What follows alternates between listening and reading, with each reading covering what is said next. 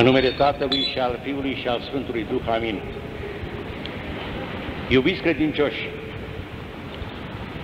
un poet francez a scris următorul vers. Cu fie ce plecare murim câte puțin. Fiecare despărțire a celor dragi pare echivalentă cu o moarte.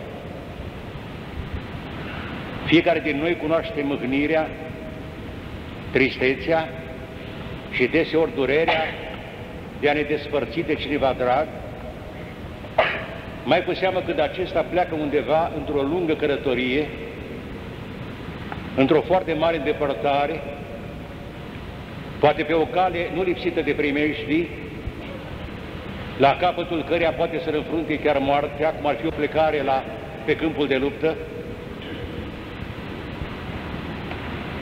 Fiecare din noi cunoaște scușierile de inimă, lacrimile, suspinele, fluturările de batistă, plânsul cu capul în pernă. Orice despărțire a celor dragi este aproape o moarte. O parte din moarte, dacă nu totală. Ei bine, aceasta este în ordine omenească. Nu tot așa se întâmplă în cea dumnezeiască. Mântuitorul Hristos viețuise împreună cu ucenicii săi vreme de trei ani și jumătate, suferiseră împreună, se hrăniseră împreună, împreună înfruntaseră primejdii. La cina cea de taină, Domnul nu i-a mai numit ucenici, ci prieteni. Pentru că spunea el, ucenicul sau învățăcerul nu știe ce face Domnul său, dar prietenul știe și trebuie să știe. Iată voi îmi cunoașteți acum toată viața și învățătura și pentru aceasta sunteți prietenii mei. Ei bine, ucenicii au fost prietenii Domnului din clipa cinei cele de taină, prietenii lui după înviere și tot ca prieten Mântuitorul Hristos i-a strâns pe muntele măslinilor, aproape de satul Betania, pentru ca să și a rămas unde era ei. Le spusese dinainte, mă voi întoarce la Tatăl meu. Iar ei care știi prieten adevărat, Doamne, învățătorule, noi nu vrem să te întorci, nu vrem să ne părăsești. Le spusese Domnul, trebuie să mă întorc, pentru că dacă eu nu mă voi duce, nu vă voi trimite pe Duhul cel Sfânt care să vă învețe pe voi ceea ce n-am apucat eu să vă învăț, sau mai degrabă ceea ce n-ați fost voi în stare să pricepeți.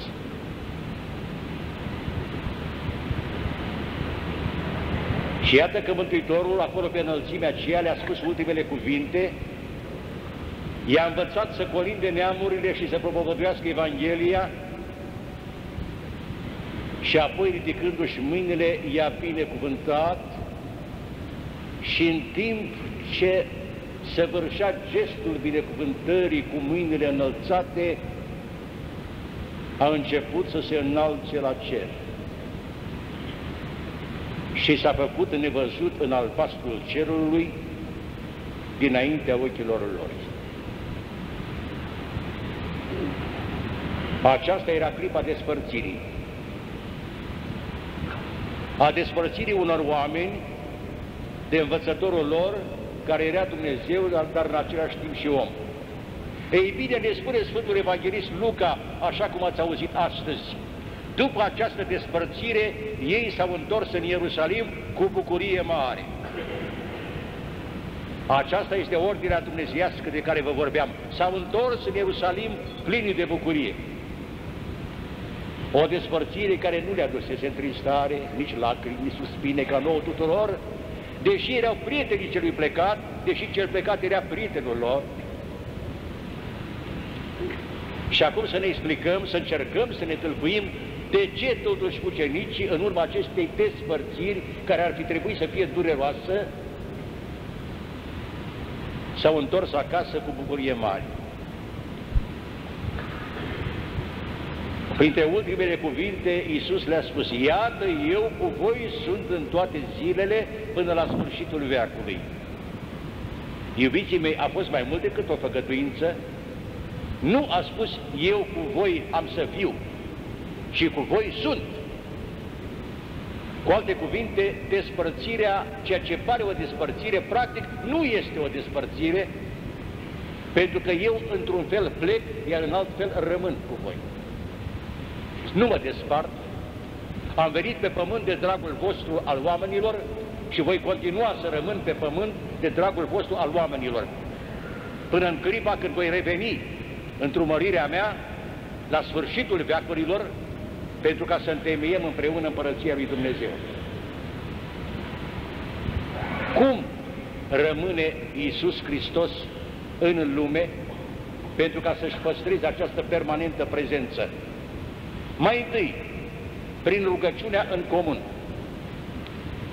El este Cel ce a spus, unde sunt doi sau trei adunați în numele meu, acolo sunt și eu în mijlocul lor. Ei bine, iubiții mei, noi astăzi în această catedrală suntem mult mai mulți decât trei. Suntem câteva mii.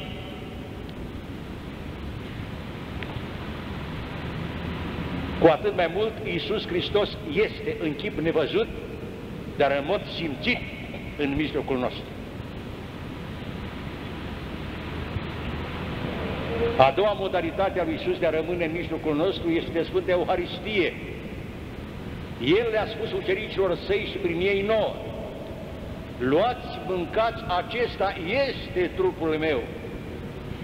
Beți dintr-o acesta toți, acesta este sângele meu, nu închipuie, preînchipuie sau amintește. Este o realitate. De câte ori ne cuminecăm cu trupul și sângele Domnului, Hristos este în mijlocul nostru și devine parte din ființa noastră. Și a treia modalitate a Domnului de a rămâne în lume este suferința din lume. La sfârșitul veacurilor, când va veni să ne judece, El va fi Cel ce va spune Veniți binecuvântați Părintului meu, căci flămând am fost și mi-ați dat să mănânc, însetat și mi-ați dat să beau, gol am fost și m-ați îmbrăcat, străin am fost și m-ați primit, bolnav am fost și m-ați îngrijit în temniță și m-ați cercetat. Și vor răspunde cei buni, Doamne, dar când s-a întâmplat să te vedem noi și să-ți fi dat aceste ajutoare? Și Iisus va spune, adevăr vă spun vouă, în măsura în care ați făcut aceste fapte față de frații mei mai mici, mie mi le-ați făcut. De unde însemnează, iubiți credincioși, că pe lângă Hristos Euharistic, pe lângă Hristos de rugăciune, pe lângă Iisus Hristos din icoană, pe lângă Iisus Hristos îmbrăcat în veșminte strălucite, mai există un Hristos anonimul, îmbrăcat în zdrențe, plin de bube, suferind, cu ochii în lacrimi, flămând, gol, însetat, străin, năpăstuit, alungat, hăituit, care merge printre noi fără ca noi să-L cunoaștem, prezență însă pe care El ne spune, eu sunt cel ce sufăr, cel mai cu seamă cel ce sufăr pe nedrept. În mine se găsește Iisus Hristos, iată eu stau la ușă și fac. Dacă vrei să vrei să fiu cu tine și vrei să fii cu mine, deschide ușa. Deschide inima flămândului și însătatului și străinului și temnițatului. Deschideți inima tot celui ce suferă în lumea aceasta pentru că suferința a existat de la început, de la vremea lui Cain, și va exista până la sfârșitul veacurilor.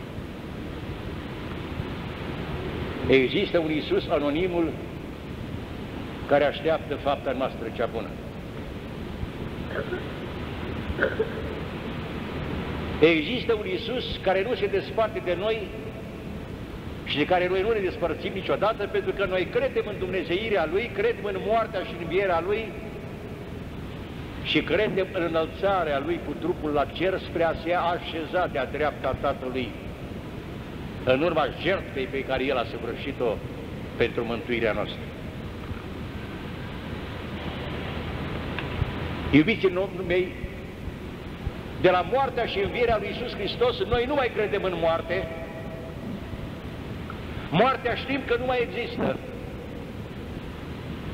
E o minciună. E un fel de a zice.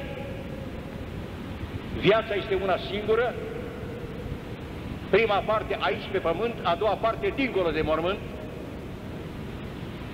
dar este o singură viață și aparține aceleași ființe. Moartea este o pauză între aceste două vieți. Iar cei care știți muzică, știți că pauza face parte din muzică, nu este în afara ei. Moartea face parte din viață. Este o altă modalitate de existență și de manifestare a vieții. De aceea, în virtutea acestei credințe, noi nu ne despărțim de morții noștri, așa cum ucenicii nu s-au despărțit de Isus, învățătorul lor. De aceea noi nu considerăm moartea ca o despărțire decât temporară. Ne-a murit cineva drag, îl plângem, e omenește să-l plângem, suntem triști, vărsăm lacrimi, ne sfârșe părerea de rău, dar până la urmă nu rămânem încovoiați pentru că noi credem că sufletul său trăiește în timp ce trupul se risipește într-o cele din care fusese alcătuit, adică în pământ. Există permanența omului în sufletul său, în care noi credem cu tărie. Și pentru că noi nu credem în moarte și pentru că noi nu ne despărțim de morții noștri, de aceea îi avem în rugăciunile noastre, în credința noastră și în îngenunchierile noastre. Pe cei dragi, pe cei pe care îi știm, pe cei care ne amintim, pe cei ale căror nume pot fi scrise pe un pete de hârtie care se cheamă pomelnic. Dar, dragii mei, ținerea noastră de minte este limitată. Fiecare din noi își cunoaște părinții, își știe bunicii, în cazuri mai rare străbunicii, dar dincolo de străbunici nu-i mai știm pe cei care au fost înaintașii noștri. Și atunci, cum îi pomenim? Ion și Maria cu tot neamul, Vasile și Ana cu tot neamul, adică cu toți cei de dinaintea lor, ale căror nume noi nu le mai ținem dar care continuă să rămână vii în credința și în conștiința noastră. Ei bine, este una din rațiunile supreme pentru care noi avem nu numai cultul morților, dar și cultul eroilor.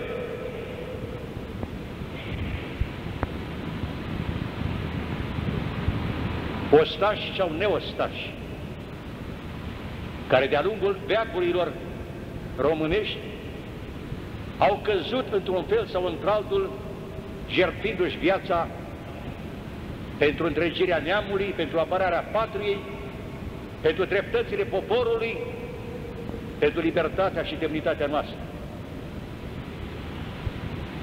Pe unii dintre ei îi știm, ne-au lăsat filele de istorie. Știm pe Geru,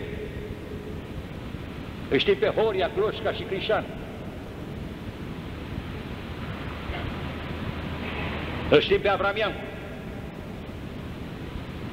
Îi știm pe Mircea, pe Ștefan și Mihai. Îl știm pe Constantin Brâncoveanu și pe fiii săi. Dar pe lângă aceștia sunt încă mii și mii și sute de mii ale căror nume nu se mai păstrează.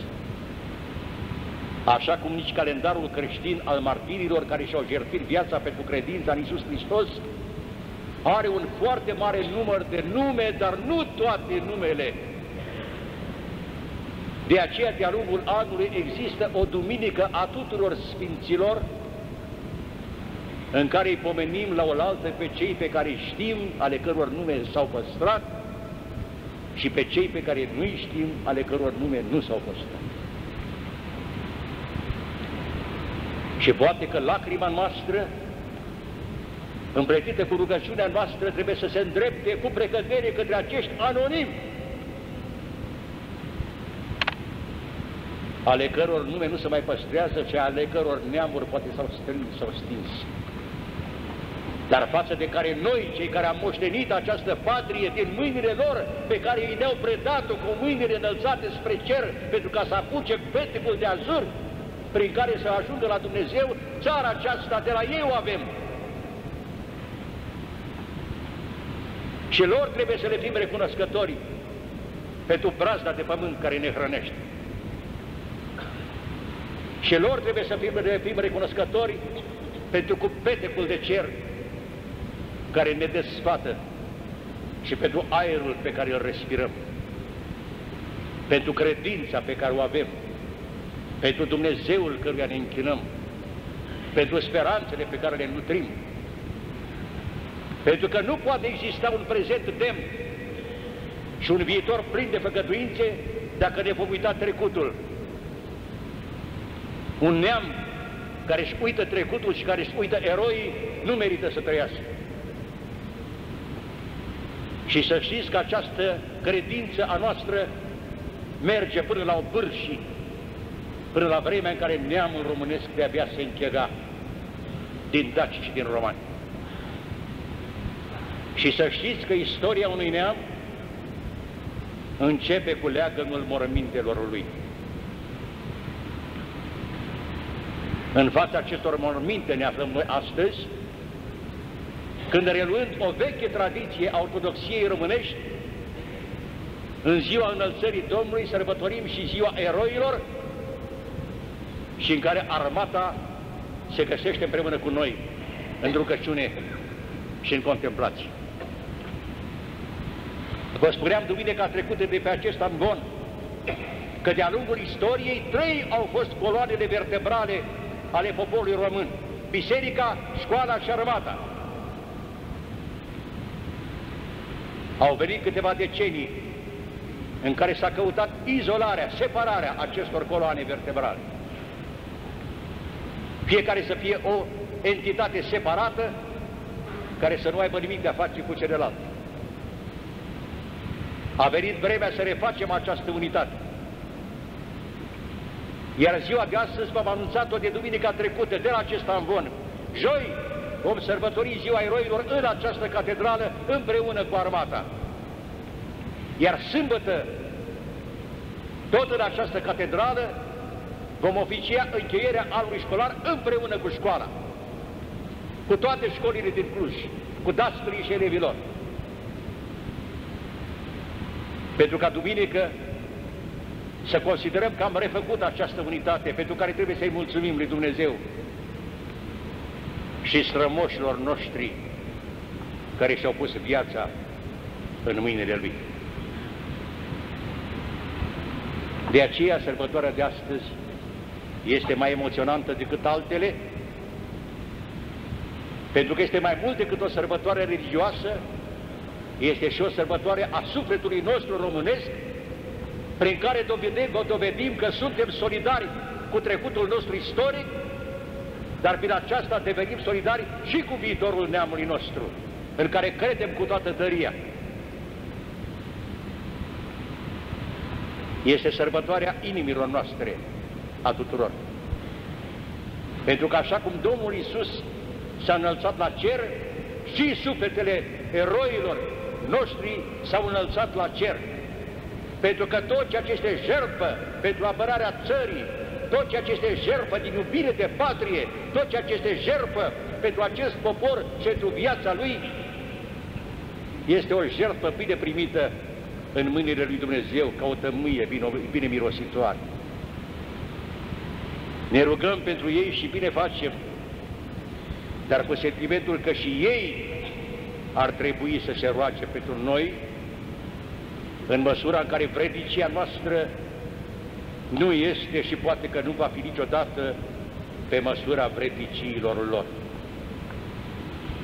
De aceea, în fața lor aducem nu numai o rugăciune, dar ne plecăm și un genunchi. Pentru ca să, să se știe că ei au trăit pentru noi, că noi trăim prin ei și că lor le datorăm istoria zbuciumată așa cum a fost, dar și prin de glorie așa cum ei au știut să o prefigureze și să o transfigureze. Cu aceste gânduri și cu aceste simțăminte, socotim că ne-am făcut datoria nu numai de creștini, dar și de români, de fi ai acestui popor, în această zi în care se concentrează atâtea evenimente. Și nu este în locul lui să amintesc că printre acești eroi ai neamului sunt și acei bărbați ardereni care au alcătuit acel celebru memorandum în 1892 către împărăția care stăpânea pe atunci peste plaiurile noastre pentru că să ceară drepturile poporului român asuprit și obidit. Și în loc de dreptate, li s-a oferit temnițe. Dar temnița lor, ca și temnița Sfântului Apostol Petru și a Sfântului Apostol Pavel, s-a transformat în boltă de lumină pentru istoria acestui neam.